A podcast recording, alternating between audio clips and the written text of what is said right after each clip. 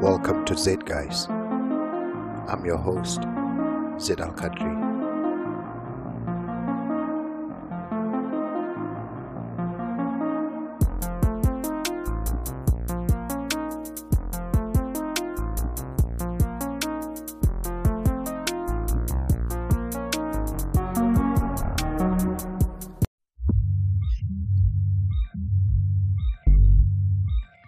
This article has been published in The Economist, 22nd October 2020 edition.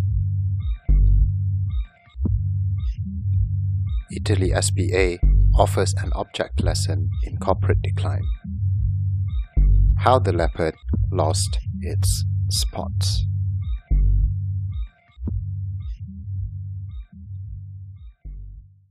Few works of literature capture the challenges of managing decay better than The Leopard, Giuseppe Tomasi di Lampedusa's masterpiece about Sicilian blue bloods struggling to adapt to the changes ushered in by Italian unification in the 1860s.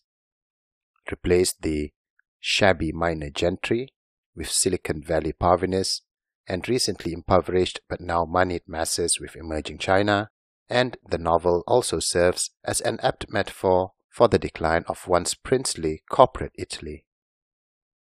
We had the richest and most perfect region of the world, but we are old aristocrats who are losing our momentum, says Marco Tronchetti Provera, boss of Pirelli, a 148-year-old tie maker based in Milan.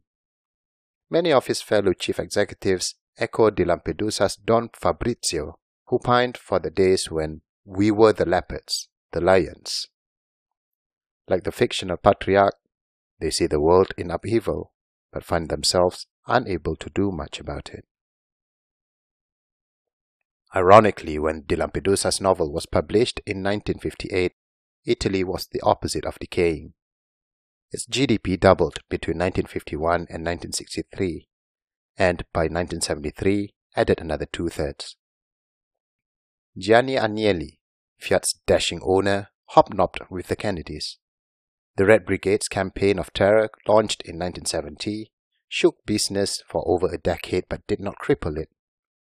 Olivetti became the world's second biggest computer maker behind IBM.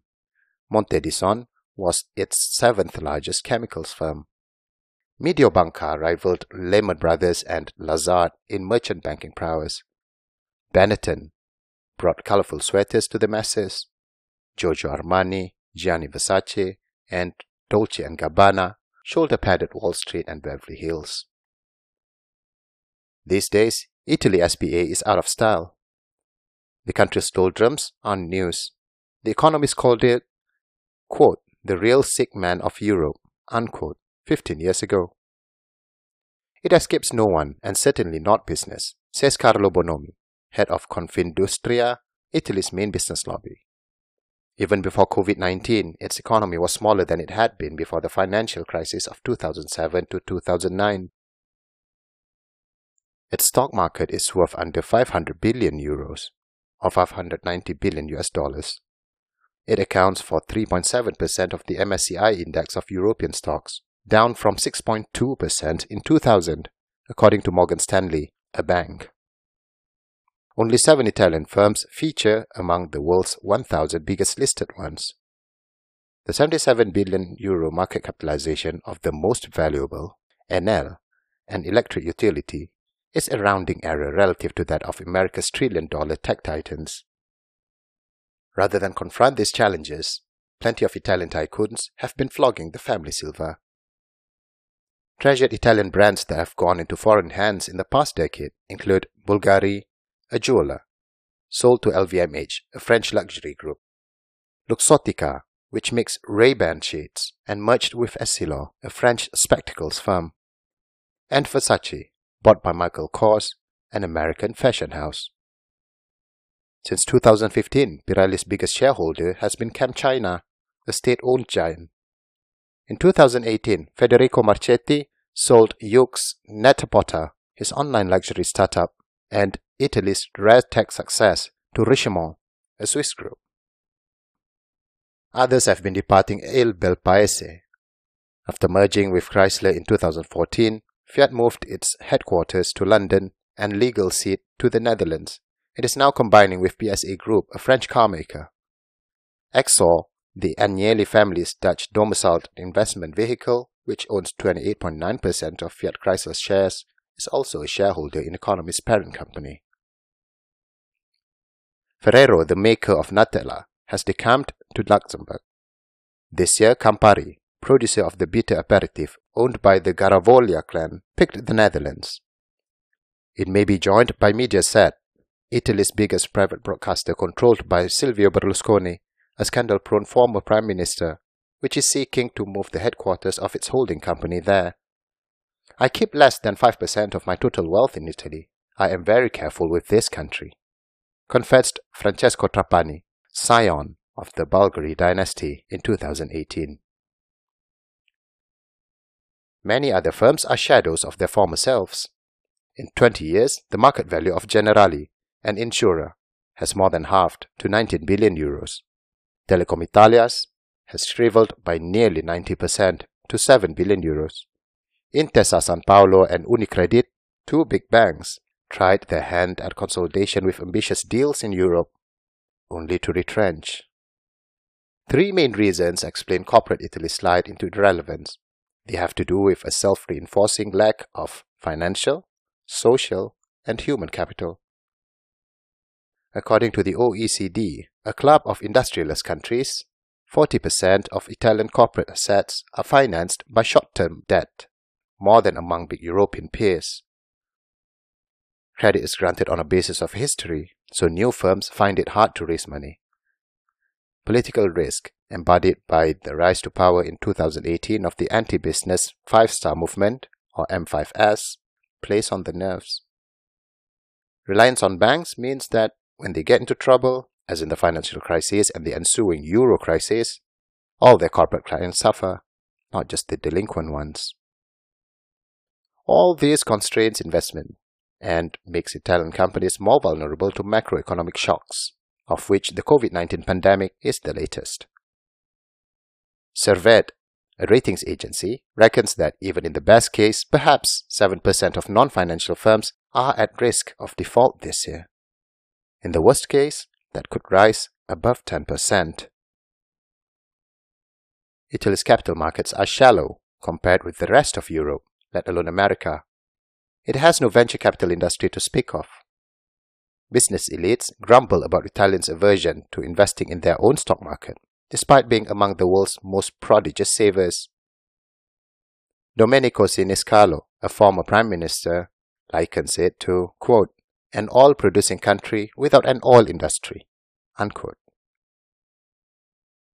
Investors are wary of putting money into listed firms controlled by founding families or the state, which dominate Italy's shareholder registers and which prevent their companies from raising new shares, fearing dilution. Confidence in big business is further eroded by a constant gusher of scandals. Every few months, a business bigwig gets into hot water. In July, prosecutors requested an eight year prison sentence for the boss of Eni, an oil major, for allegedly bribing Nigerian officials to secure an oil block. He and the company deny wrongdoing. Roman tragedy. Disenchantment with corporate Italy sows more mistrust, depleting its already thin social capital. A recent report found that 9 in 10 Italians want caps on executive pay, the highest share among seven Western countries. That would add to already baroque red tape that is a barrier for upstart firms. Italy ranks 58th out of 190 countries in the World Bank's Doing Business survey. It comes a dismal 97th on securing building permits, 98th for starting new businesses, 122nd at enforcing contracts, and 128th on tax rules. Rather than improving the physical and legal infrastructure that would help all firms, government monies goes to bailing out perennial failures. This year, the state once again rescued Alitalia, the endlessly loss-making flag carrier. Italy has no equivalent of the Fraunhofer institutes that help Germany's medium-sized firms stay at the cutting edge of their fields, observes Fabrizio Barca, an economist and former development minister. If we had the infrastructure of the Germans, we would be six or seven times more competitive, says Marco Giovannini, boss of Guala Closures, a global leader in the niche market for bottle tops. We have to compete against inefficiency. In 2017, he opened Guala's main research center not in its Piedmont home, but in Luxembourg. De Lampedusa's characters might recognize the third shortage of human capital as the flip side of pride. In the post war era, when it fueled founders' devotion to their creations, this was a virtue, as to some extent it is today in Silicon Valley. Now it looks like obstinacy. Bankers talk of multiple failed attempts to persuade Mr. Armani to build a bigger group in the mold of LVMH. During Italy's lockdown, a photo of him dressing the windows of his Milan store added to the myth of Italian creative genius. LVMH's billionaire owner, Bernard Arnault, gets others to do that menial task so he can focus on business. In 2017, Guido Corbetta of Bocconi University estimated that half of first generation Italian firms have an owner boss who is over 60, and a quarter have one who is at least 70. Italian boardrooms' denizens seem almost as ancient as the Renaissance art adorning their walls.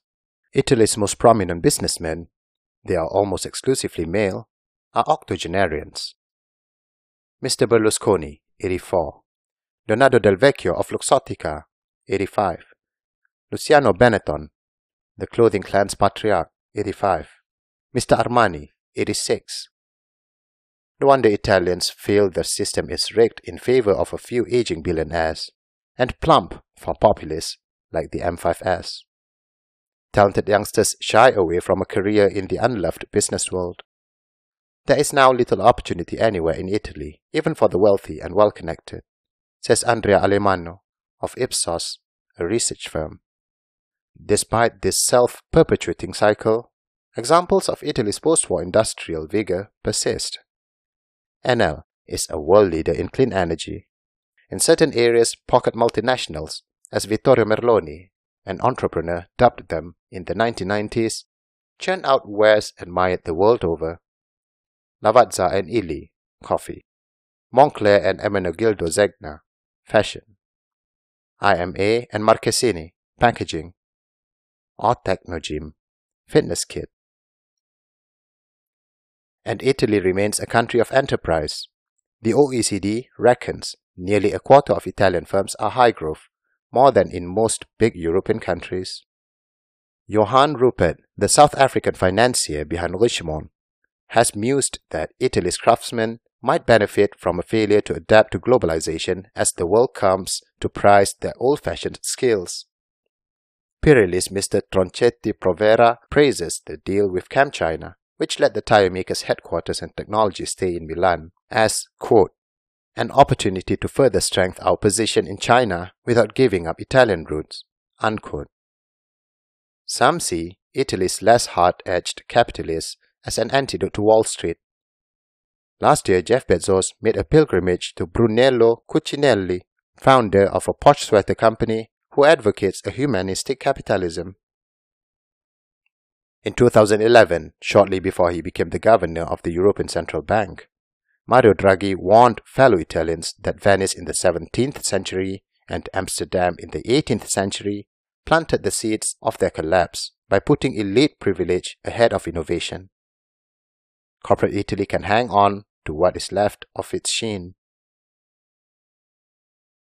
But, as Don Fabrizio's thrusting nephew, Tancredi, told his uncle, if we want things to stay as they are, things will have to change. Monday, Tuesday, Wednesday, Thursday, straight to the floor.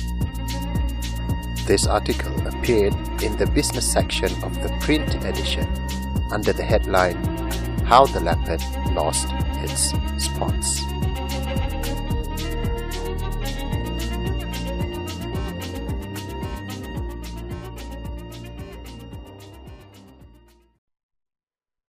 Episod ini telah dibawakan kepada anda oleh True Start Coffee.